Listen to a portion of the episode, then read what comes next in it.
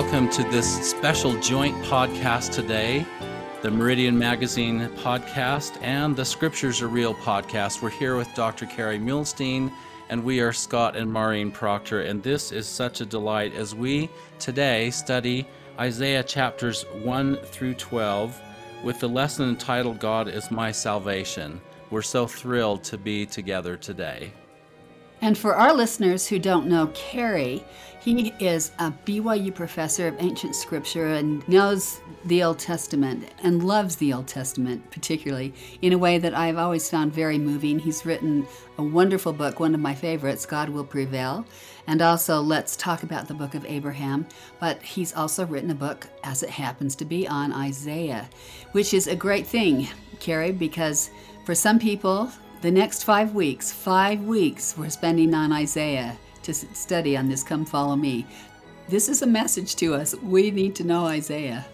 Yeah, and hello and welcome. And, and I'd love to introduce you in just a second, but I, am going to agree with you that uh, I think that we are getting a strong message that this is important and we're going to spend some real time on it. Uh, more than a month of our lives will uh, this year will be dedicated to studying those great words. So thank you for having me on. And uh, maybe I can just introduce my audience a little bit to, to Scott and Maurine, who I've known for a number of years. And we've done a joint podcast once before together. So those who haven't heard it should all go and listen to that episode as well, uh, back in Numbers. But uh, Scott and Maurine head up Meridian Magazine. And so this is an online source uh, that has uh, current news articles that are of interest to Latter day Saints and uh, articles from an LDS point of view, plus all sorts of religious and gospel topics and essays. Every now and then, uh, not as often as I would like, but every now and then I contribute to it. But you have a thousand great contributors with a, a thousand wonderful things going on there, and you have so much that you bring to the table and that you offer.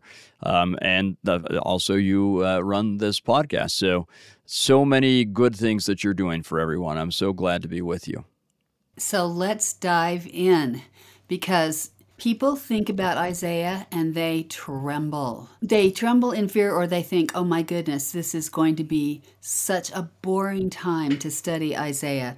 There's that old joke that a soldier is in battle and he's hit by a bullet right at his heart, but it it doesn't even penetrate because he's got a Book of Mormon there. And when he goes and looks at the Book of Mormon, the, the bullet has stopped right in Second Nephi because not even a speeding bullet can get through Second Nephi.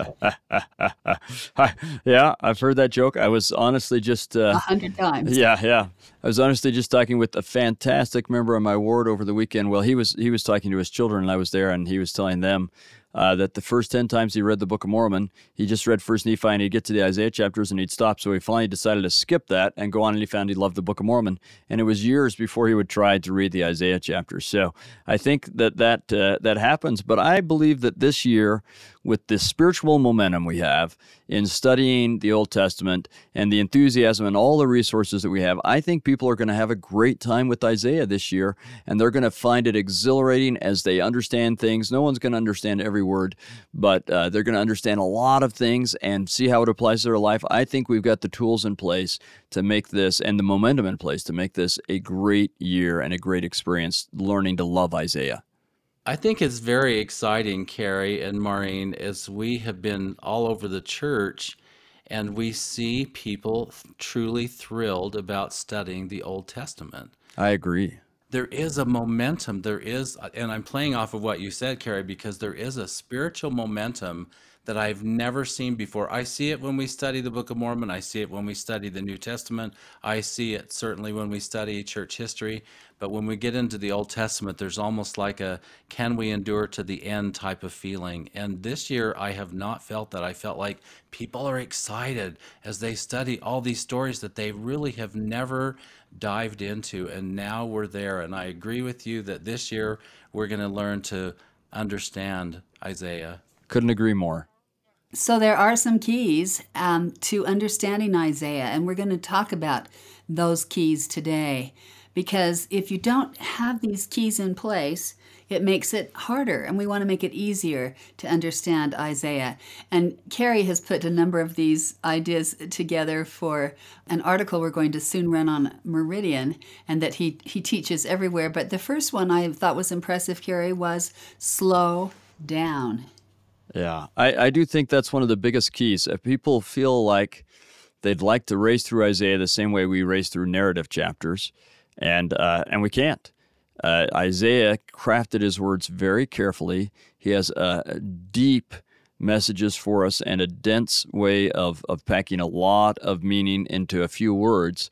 And if we think we're just going to race through that, then we're going to miss most of it. And if that's what you need to do, then that's what you need to do. But uh, if you'll take some time, I think uh, really we just have to be willing to pay a price of spending some time and we'll get stuff out of Isaiah. Now, we only have so much time in the day, so you'll have to make that decision. Or maybe you have more time to spend to Isaiah. Maybe you're going to set aside more time during these five weeks. Maybe you're just going to try and get through as much as you can, or maybe, and this would be my recommendation if you don't have a lot more time to throw into it, uh, is to say, okay, well, the stuff I'm going to read, I'm going to read and do it well, and I may not get to all of the chapters, but I'll choose the, my chapters carefully, and I'll go through them carefully, and I'll I'll pay the price, and I'll, I think if we do that, we'll be richly rewarded with the things that we get out of it. It makes me think about the people who were living in Qumran as they were copying the scriptures. This was part of their way of studying the scriptures. And we have discovered 21 full copies of Isaiah, 66 chapters of Isaiah, and not all of them are complete, but many of them are complete. 21 full copies. Just sit down and start copying Isaiah. And it shows how serious they were about understanding him and about delving into Isaiah. That that makes me very excited. Uh, I, I agree. Uh, in fact, it's interesting. Both uh, the those so at Qumran, that's where the Dead Sea Scrolls come from, uh, and that so those Dead Sea Scrolls, which are around at the same time as Christ, and and in the Gospels, Isaiah is the most oft quoted book in their scripture. Their scripture is the Old Testament, right? When Christ says, study the scriptures, for in them you have the words of eternal life, or you think you have the words of eternal life. Uh, he's talking about the Old Testament. And the one that they are all quoting the most is Isaiah. Uh, and that includes when it comes to the saints in uh, America, and he tells he Christ quotes extensively from Isaiah and rearranges verses and gives them new meaning and all sorts of things. And he tells them study these words, for great are the words of Isaiah. And and uh, he gives it a ringing endorsement of how important Isaiah is. Well, and I found when I study slowly Isaiah that I might Google something historically to find it out. Yes. I might turn to a commentary. I might look at an image and think, what would a hut be instead of a a wall or a fence around a vineyard in a vineyard. I think, what does that mean? You know, you yeah. begin you begin to say, okay, I want to understand what this means, and if you can get a handle on a little piece of it, then the the tools you used to get that handle you can use again and again and again. And pretty soon, yeah. Isaiah starts opening to you like a fan, you know, one little piece at a time. Oh my goodness, I can see now.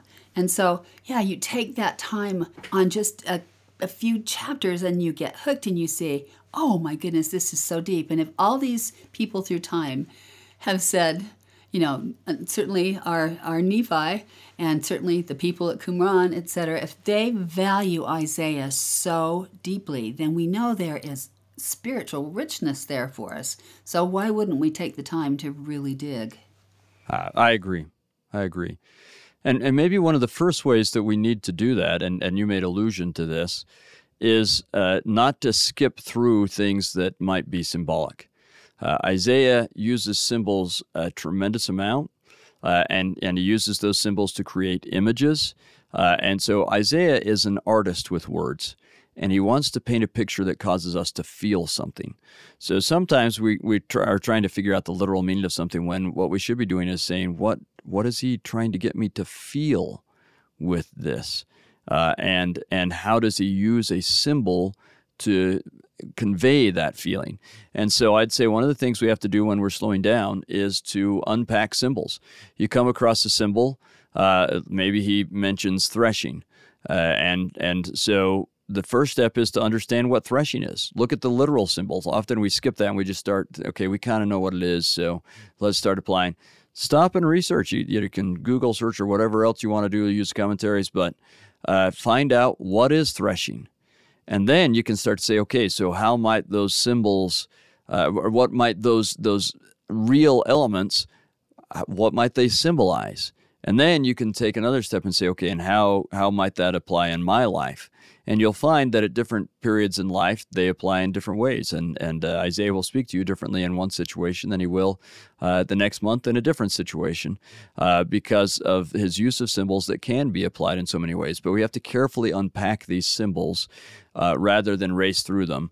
And we should probably be looking for symbolism uh, more than we often do, uh, and and imagery as well. So, in, in fact, let me see if I can find these uh, verses uh, in chapter 5, I think. Um, oh, yeah, here we go. Ch- the end of chapter 5. And these are verses that I hear a lot of times people say, even in, in uh, some pretty good publications. Oh, well, Isaiah hasn't seen trains and planes, and so he's trying to describe those. Maybe that's true. Maybe.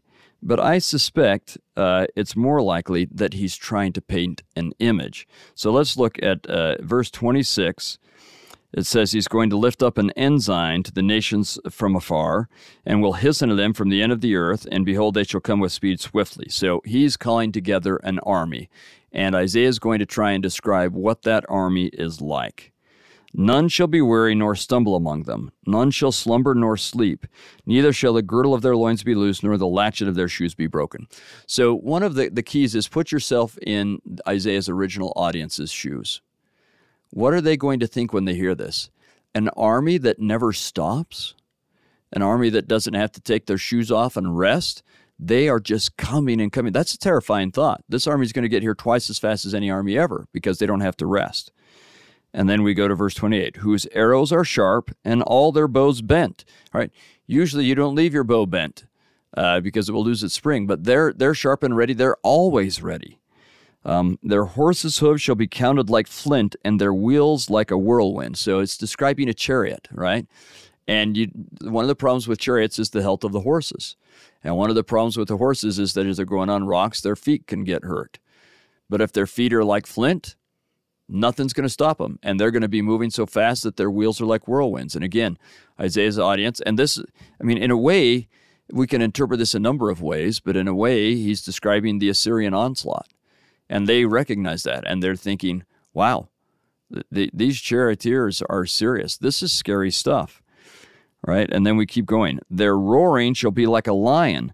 They shall roar like young lions, yea, they shall roar and lay hold of the prey and shall carry it away safe, and none shall deliver it. Again, he's using symbols they're familiar with. Lions are the scariest beast around, and when they get their prey, don't try and take that from them. You're going to come out on the losing end of that battle, right? Unless you're David, I guess. But everyone else, uh, it, be careful of the lion. So he's he's comparing this uh, army to the most ferocious beast that once they they are locked onto a prey. There's no escape. Uh, and then he goes on, and in that day they shall roar against them like the roaring of the sea. So again, this unending, uh, irresistible force. And if one look unto land, behold darkness and sorrow, and the light is darkened in the heavens thereof. So you read all of this, and we've got several symbols there, but then you have to stop and ask yourself, what is Isaiah trying to get me to feel? He's painting a picture with words. What was he trying to get his original audience, and what is he trying to get me to feel? And I think what he's trying to get us to feel is fear. That if they don't repent, then God calls up an irresistible force, one that is so scary, there's no escape. And he wants you to feel a, sentence, a certain sense of fear and panic over what will come upon you if you don't repent and keep your covenant. And so maybe it's also supposed to be about trains and things in the future, but I think mostly it's just an image he's creating to terrify his audience and us, not because he likes to terrify us, but because he knows how terrifying it really is when we don't keep the covenant. And he knows what's really going to happen to them when the Assyrians come. And he knows what happens in our lives if we let Satan's army into our lives and the havoc that they will wreak. And so he wants us to understand how serious that is. And he's used his words to paint the image to get us to feel that feeling. Well, another set of images he gives us over and over again in these chapters is the rod, the staff, and the yoke. And these are all um, slavery kinds of um, images and symbols that he paints for us, because that is a rod is how a um, master beats his slave, and um, and of course we we think of the yoke as uh, in our minds as being yoked with Christ, but in this is also a, a slavery idea, an idea that you will be put in absolute subjection to someone else because you have neglected to keep your covenants. And isn't it interesting how clear this is? It's almost terrifying. Well, it's no more than almost. It is terrifying, and yet um, the people just can't hear it. They just can't understand. Then or now, right? Uh, and you're absolutely right. He, he uses slavery image very frequently. Uh, it's all over the place. And he uses some imagery of being freed from slavery, which is also very hopeful. But one of the things that he he does is again, and, and this is this layer of symbols, right? So we just went through it, like trying to understand literally the Assyrian army and what Judah is going to face, and then we can understand spiritual implications. The same thing with slavery; it, they should be terrified. The thought of being taken slaves by the Assyrians or later the Babylonians should terrify them. But the literalness of that that being a slave and we should understand how terrible it was and look into it and, and get that then that better helps us understand what he's also teaching us on another layer which is when we become slaves to sin and to satan because we break our covenants and and uh, we will understand the terror of that better and why we shouldn't get ourselves in that situation if we've looked at the literal symbol of slavery to the Assyrians or Babylonians first, right? So this is this unpacking symbols that I'm talking about. Look at the literal thing first and the original context, and then you can better find those applications in your own life. The thing about the use of these symbols and why it's so worthwhile to unpack them is because they stay with you. There, there's a reason that writers use metaphors like this. It stays with you. You can feel it. You know, you can feel those those those hoofs that are made of flint. You know, nothing stops this army from coming. And that gives something chilling that I take away and remember that this is a very serious business. Yeah, in fact, maybe I can just give one more example of that. And it's not from this week's reading. So this is a teaser. I'm going to have the audience wait and find out when they see this and recognize it in later week's reading. But Isaiah uses this great image that, again, has a literal fulfillment when he talks about uh, the Assyrians or the Babylonians coming and conquering a place and then loading their idols into their wagons and taking their idols home, which is something they really did, right? They, okay, we've conquered you. The way we'll show this is that we're going to take your idols and make them slaves to the, the idols of our gods. But he talks about how heavy those idols are in the wagons and how they make the wagons break down and how hard it is to tow them where they're going and, and so on. Okay, that's a real thing. Uh, and and that really happened. But thinking about that real thing can then help us understand how do we do that with the idols in our lives? We tow them and they're a burden. We think they're going to help us, but they're a burden and they drag us down and they make it so we can't get anywhere. And I'll tell you that to speak to your point, Maurine, that image speaks to me all the time because it is such an, an image. I can remember that symbol. I can think of a big statue in a wagon and it's too heavy for the wagon and the wheels are, are breaking off. And, and because that's such a vivid image in my mind, it comes to me when I think of uh, it's something that seems like okay, this is really hard, and I have to stop and ask myself, okay, wait, am I going through this because it's my idol, and I I'm the one that put this thing in my wagon? Is is can I get rid of it? If if so, if this really is an idol, let's jettison it from my life so that it's not slowing me down. And that comes to me again and again because I can picture it. I also was taken in the article that we have run on Meridian that you've done, Kerry uh, you mentioned how, of course, we're unpacking these symbols, and that was very helpful for me as I was reading chapter 8. And there were three symbols that kind of jumped out at me, and that was water, temple, and light. And one of them, you know, the water is essential for our spiritual salvation, and Jesus is that living water. And then, of course, if we allow Jesus to be our temple, our place of refuge, our safe harbor, our rock, our cornerstone, then our lives will be completely different. And then the uh, accepting Jesus as the great light in our lives. So those three symbols if you think of them that way as you're reading chapter 8 and of course all the chapters but as you see it that's again unpacking those symbols water temple and light that really made a, a difference for me in understanding chapter 8 you know one other thing shows up in isaiah is is that interchange between holy and temple that they're basically derived from the same thing and so the lord wants to create a holy people he wants to create a temple people who's centered in their covenants in the temple. So when the Israelites turn from correct to apostate temple practices, that's when they become completely ripe for destruction. Yeah, absolutely. And we'll see that uh, Isaiah talking about that. We'll see Jeremiah talking about it even more. This idea that uh, when you take that which is holy and you make it really profane, right, it, then they, they're doing idolatry in the temple and they're turning temple things into idolatrous things. Um, when you do that kind of a thing, then you've you've kind of gone the reverse direction of what you're supposed to be going. We're supposed to take our unholiness and making it more holy. But when you start taking holy things and making it unholy, you're you're full direction away from God and that's when uh, you, he's going to humble you. And and let's keep in mind that the destruction, I mean, it really is a just punishment. They've broken covenants, and and so they deserve it, as it were, under the law of justice. But God uses justice to humble us to bring us back to him he doesn't do it just for justice's sake he, he, it's punishment with a purpose he is trying to bring us back to him and uh, punishment or humbling is a very important tool in getting us to realize we need to change and we need to come back to God. Isn't the full definition of justice to make right again? Yes. To bring all things back into their their right order. That's exactly right, and that's what God's trying to do with us is to bring us back the way we should be.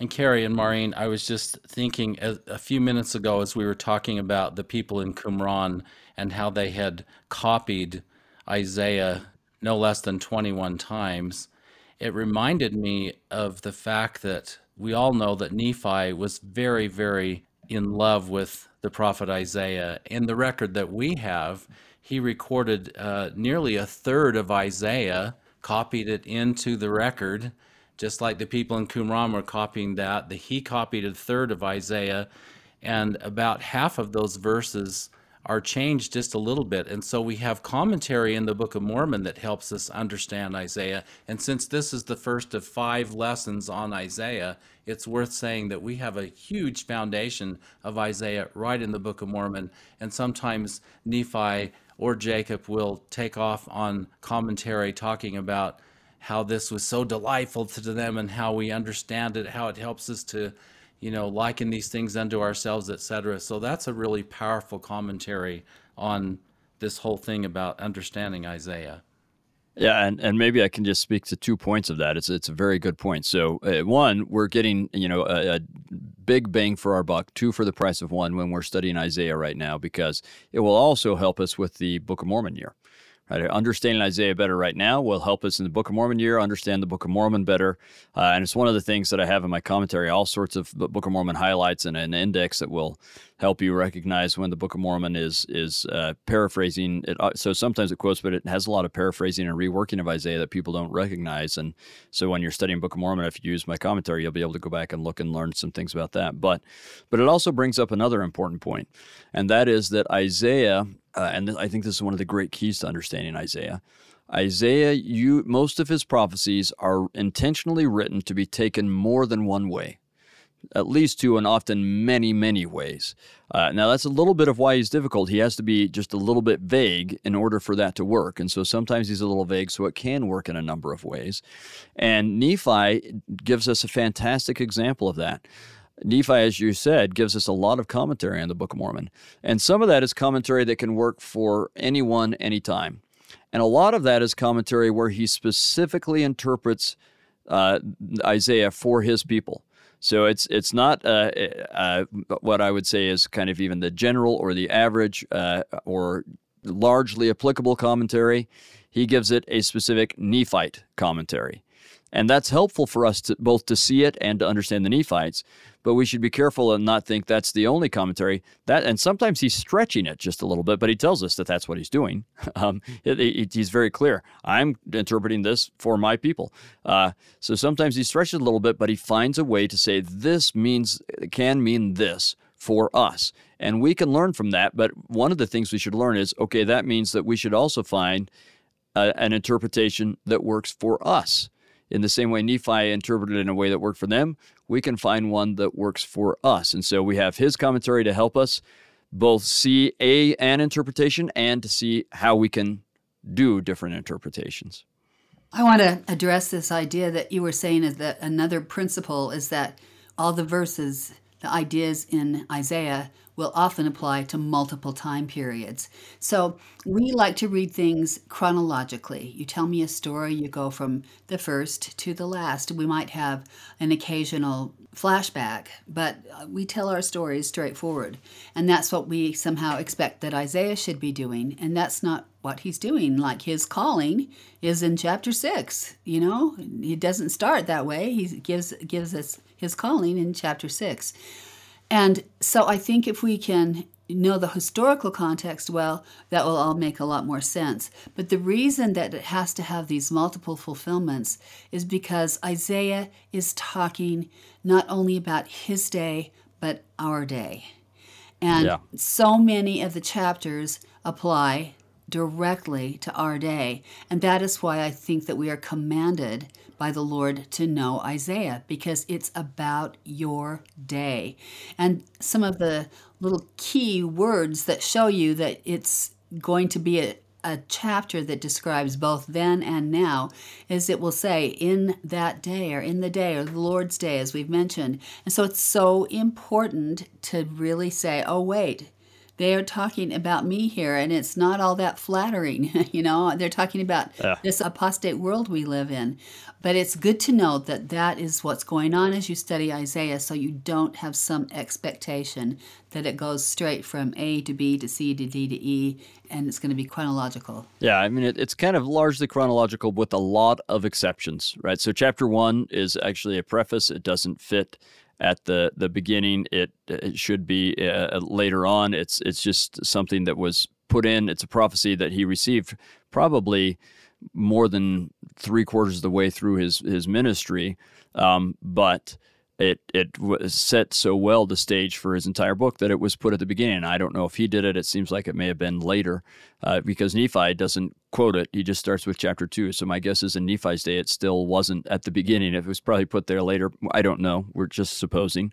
Um, there are lots of chapters that are out of chronological order, um, and and you're right. And I would say. Um, a couple of things about what you said, and these are really important for understanding Isaiah. So, first of all, we want to be, I, I, agree 100% with what you said. We have to be careful with generalization. So, for example, there was a time where I thought anytime it said in that day, it meant the last days. And then I realized that sometimes it's just continuing the day he was talking about. So, he might be talking about the Assyrians or the Babylonians, and then he says in that day, and he's talking about the same time, right? So we just kind of have to look. But that doesn't mean it doesn't apply to the latter days. And, and this is one of the great keys.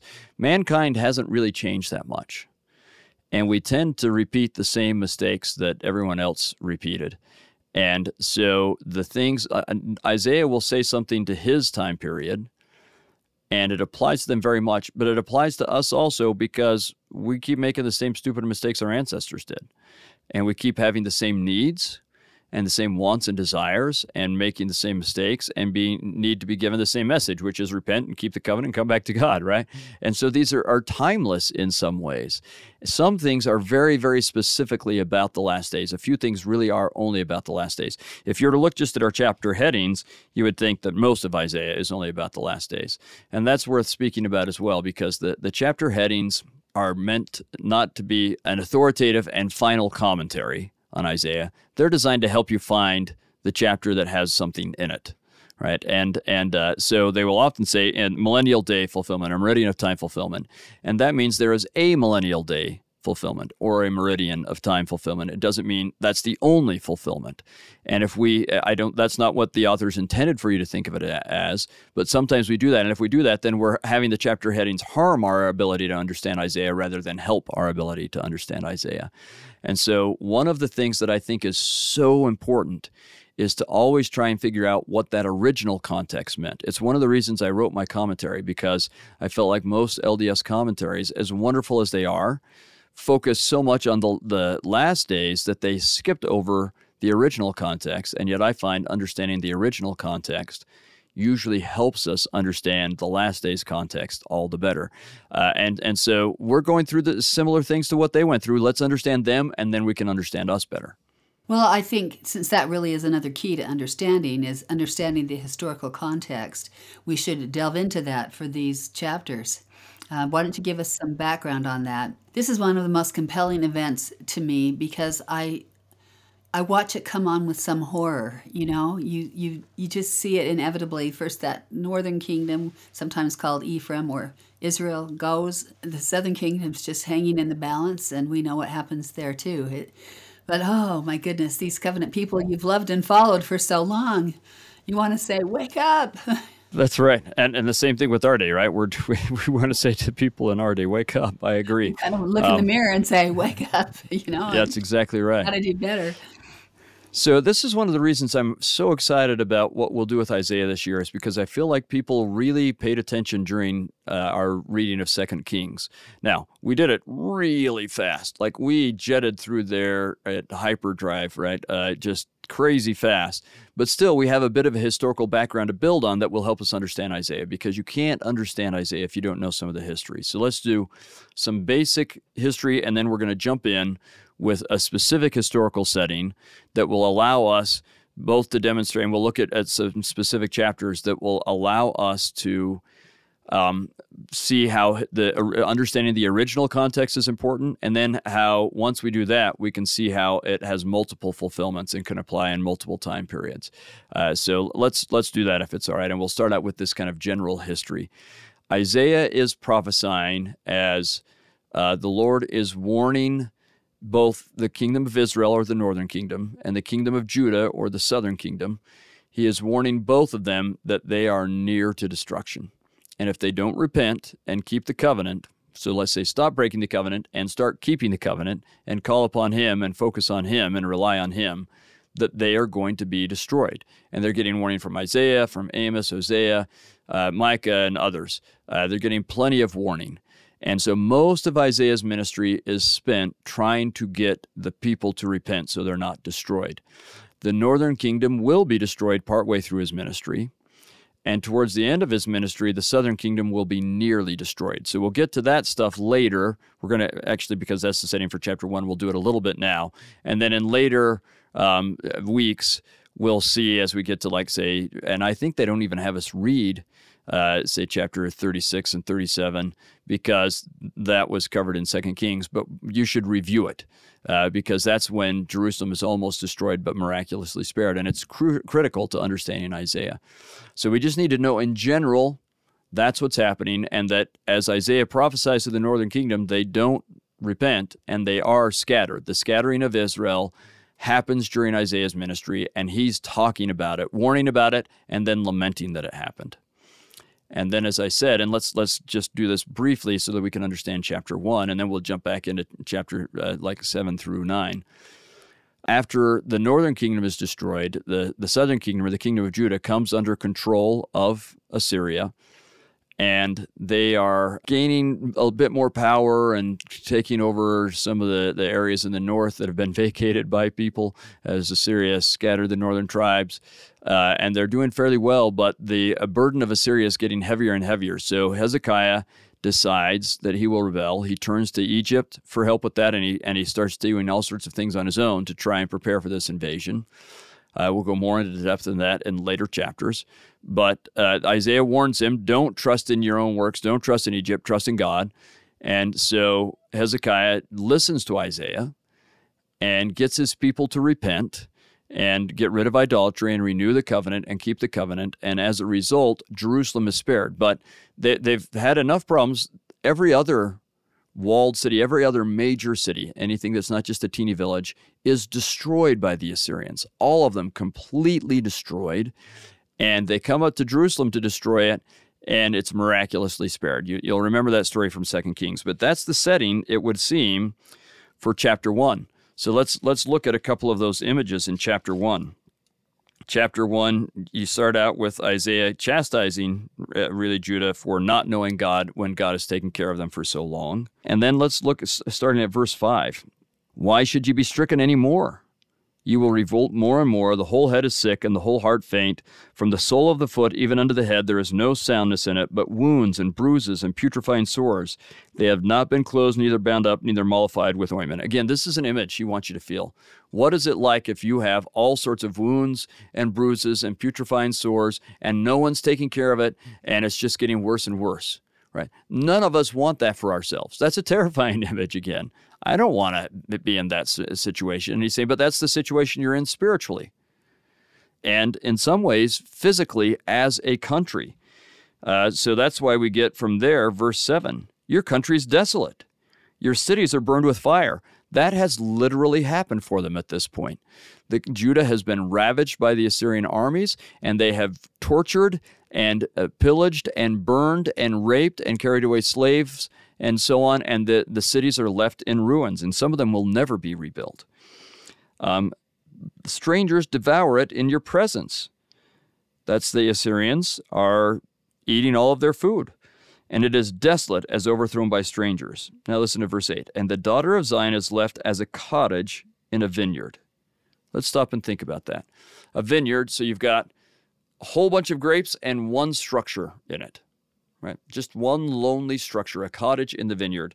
That's the, the literal symbol. We can look at the next line as a lodge in a garden of cucumbers. Same thing. Huge field of cucumbers, one structure in it. Well, what's he comparing this to? The original context is Judah has has been so ravaged that there are no cities left but Jerusalem. It's the one lodge in a, what has become a field.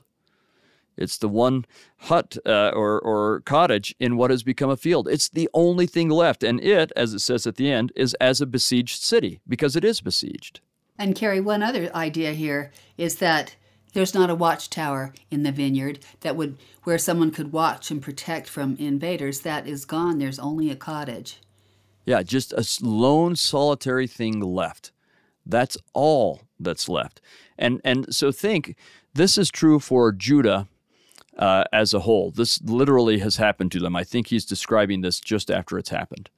Uh, that that's I, I would guess that's when this was written and what the historical context is. But then we know that this can happen in a number of time periods, and it does, and it can happen in our lives as individuals. Right? Where if we are rebelling against God, if we're not keeping our covenant, then spiritually we have are full of putrefying sores, and we're just a lone, solitary thing. We're left alone in a field as the winds of Satan blow against us. And there's nothing to protect us and and nothing uh, to help us and no no one to warn us as you said because we've lost all of that by breaking our covenants. Now fortunately it's not the end. He's going to tell us that there's a chance, right? We we can jump over um, let's jump over to verse 15. When you spread forth your hands, that's a gesture of supplication that uh, I, have talked about in my uh, podcast when we did Psalms 24, but this is a gesture of supplication. He says, When you spread forth your hands, I will hide mine eyes from you. Yea, when you make many prayers, I will not hear because your hands are full of blood. Right? That's the opposite of the clean hands and pure heart. They're full of blood. But so that's why you've had all this bad stuff. He also has some verses in the middle where he says, well, part of it is that you're keeping the law of Moses, except for not really. You're going through the actions, but not keeping it with real intent. And we have to ask ourselves how we're doing that in our day. So, with all these things, he, we're not, he's not going to answer our prayers because they're full of blood. But now look at his invitation wash you, make you clean. So, get rid of that blood. Wash you, make you clean. Put away the evil of your doings from before mine eyes. Cease to do evil. Now, look at the next line learn to do well. There's a, such an important contrast there. Get rid of all the bad stuff, but it's never enough to just get rid of the bad stuff. You have to replace it with the good stuff learn to do well, seek judgment. So, this is, as you were saying, Maurine, that means make things right for people. Primarily, it means taking care of people that need to be taken care of, but it means make things right. Seeking judgment means try to, to make things right and take care of people that need to be taken care of. Relieve the oppressed, judge. Again, that means make things right for the fatherless and plead for the widow. So, these are the good things you should be doing. Get rid of the bad stuff, replace it with helping people.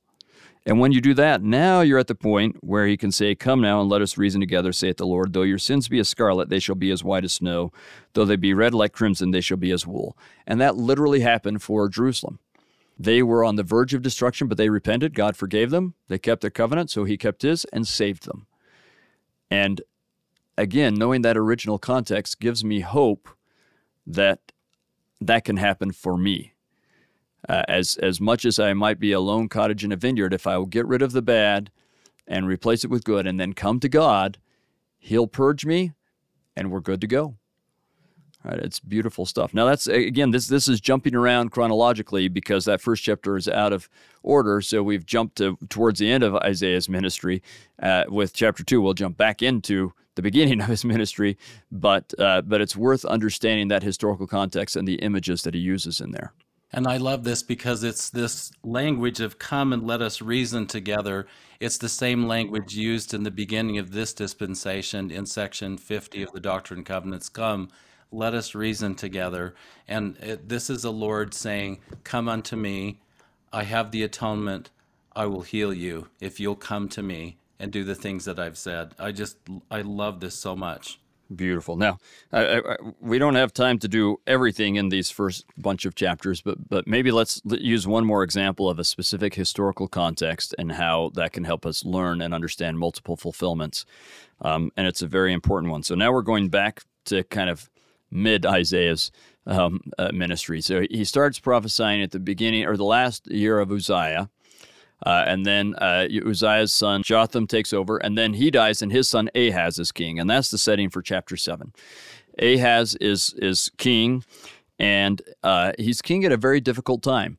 The Assyrian Empire is expanding. Uh, they have taken care of things kind of at home. They've expanded to their east a little bit. Now they're expanding west. And who's to the west? Well, they're going to get to Syria, then Israel, then Judah. And so uh, Syria and Israel don't want to just capitulate and, and become conquered uh, slaves to Assyria, but they know that Syria knows it's not strong enough on its own to resist Assyria. Israel knows it's not strong enough on its own to resist Assyria. So they ally together. And they're hoping that with a number of people allied together that they can uh, withstand the Assyrian onslaught that's coming their way. They think they'll be stronger if they can get Moab, Edom, and Judah to join. But this is the story specifically of Judah. So they are putting a tremendous amount of pressure on Judah to join their, uh, I guess, alliance and rebel against Assyria. And Ahaz is looking at the situation and he says, Huh, I, I don't think we'll be powerful enough, the three of us. I don't think we can resist. So he doesn't want to uh, join that alliance. But that doesn't leave him with a good option because when he says no, he's not interested in joining that alliance. The kingdom of Israel and the kingdom of Syria say, well, we need them, so let's go to war against them and force them to join us. And they have two plans. Either they'll beat them in battle so soundly that they will make them join them, but that's not ideal because then they've depleted all of their forces. So their other plan is let's assassinate the king and put someone on the throne who would join us. And Ahaz has heard about both plans. And in fact, the battle does happen. You, you may remember when we read in Kings that. Uh, that they it's called the Syro-Ephraimite War because Syria and then Ephraim representing the northern kingdom of Israel go to war against Judah, um, and they did defeat them. They brought a lot of Judahites captive into uh, Israel, the kingdom of Israel, and then prophets uh, told them they shouldn't do that, and the people listened and they let the people go back. Um, but there were losses, right? So now the threat of assassination is all the stronger. And that's the setting for uh, chapter 7 of Isaiah. So let's look at it, and we're going to look at a couple of things in here. Um, so we're going to start in verse 3. Then said the Lord unto Isaiah, Go forth now, meet Ahaz, thou and Shear-jashub thy son, at the end of the conduit of the upper pool on the highway of the fuller's field. So this is just outside the city where the waters from the Gihon spring come out and go down and water lots of, like the King's Vale, lots of uh, gardens there. But it seems like in that first area, it's it's got enough water and kind of marshy enough that they use that to do their washing. Fuller's field means the washer's field. So that's where they go and, and do their washing, right where the, the water comes out of the city and is uh, available on the ground. So we know right where this is within, you know, not that many yards.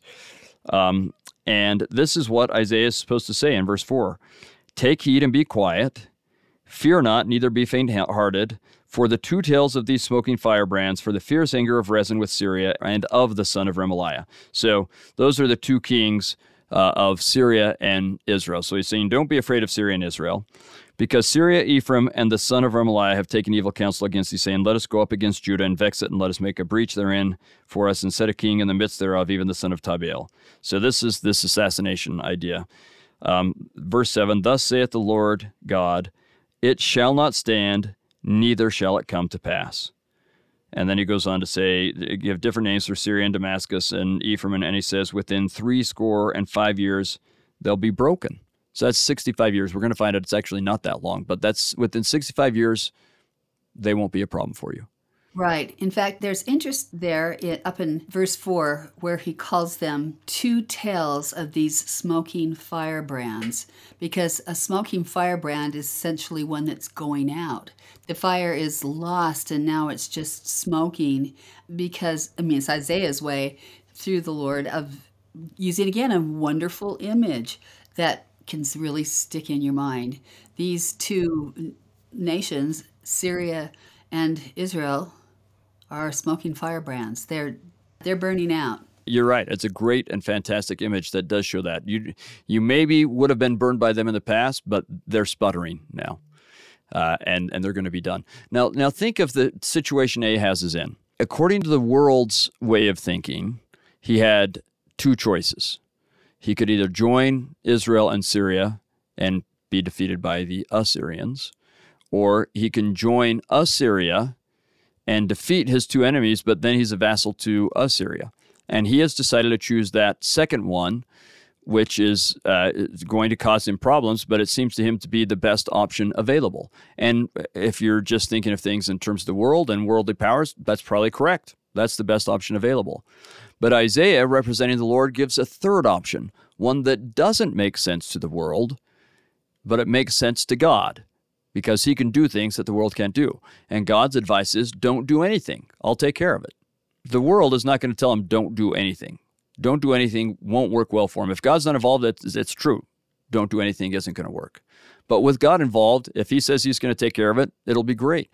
The problem is Ahaz does not listen to God he listens to the world instead. And we'll see, as I said later, his son almost makes that mistake. Hezekiah, he starts to make that mistake, but then when the prophet comes to him, he listens to the prophet. So Hezekiah and and uh, Ahaz start out the same. Going to go with what seems their best options according to what they can see from the world's point of view. But they differ in how they react to a prophet who gives them advice that doesn't make sense. Hezekiah will listen to the prophet and he's miraculously spared. Ahaz doesn't listen to the prophet, and Judah comes under Assyrian control. But let's keep going now that we know this background and, and see what happens. Uh, verse 10 Moreover, the Lord spake again unto Ahaz, saying, Ask thee a sign of the Lord thy God, ask it either in the depth or in the height above. So he's saying, I, I want you to know you can trust in me. So ask for a sign and I'll give it to you. The problem is Ahaz has already decided what he's going to do, and he's not going to change his mind. So he's trying to find a way to wiggle out of this situation. And so he says, Oh, I will not ask, neither will I tempt the Lord. Right? Nope, don't want to sign because then I'd have to do this. So I'm don't give it to me. I'm such a good guy. Yeah, yeah. Is what he's saying. I'm such a good guy. Yeah, yeah. I won't bother. I won't bother. Yeah, yeah. He's trying to put a, a, nice window dressing on the fact that he is going to ignore God, um, which is a little funny. And so this doesn't work out well for him. Verse 13 and he said, Hear ye now, O house of David, is it a small thing for you to weary men, but will ye weary my God also? Therefore the Lord himself shall give you a sign. So this is Isaiah saying, Okay, look, um, we're not falling for your little ruse. You're wearying God by not doing what he's asked, so, but we're going to give you a sign anyway. And it's an interesting sign. I don't know if he would have gotten a different sign if he had asked for it. He's now going to be given a sign that he shouldn't do anything.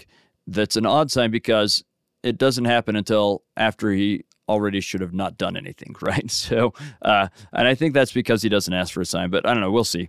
In any case, uh, we get verse 14. Therefore, the Lord himself shall give you a sign. Behold, a virgin shall conceive. Now, let's come back to that word virgin. There are two words that can be used for virgin in Hebrew. One, no doubt, it means a virgin, meaning someone who has not had sexual activity uh, and thus could not have a child.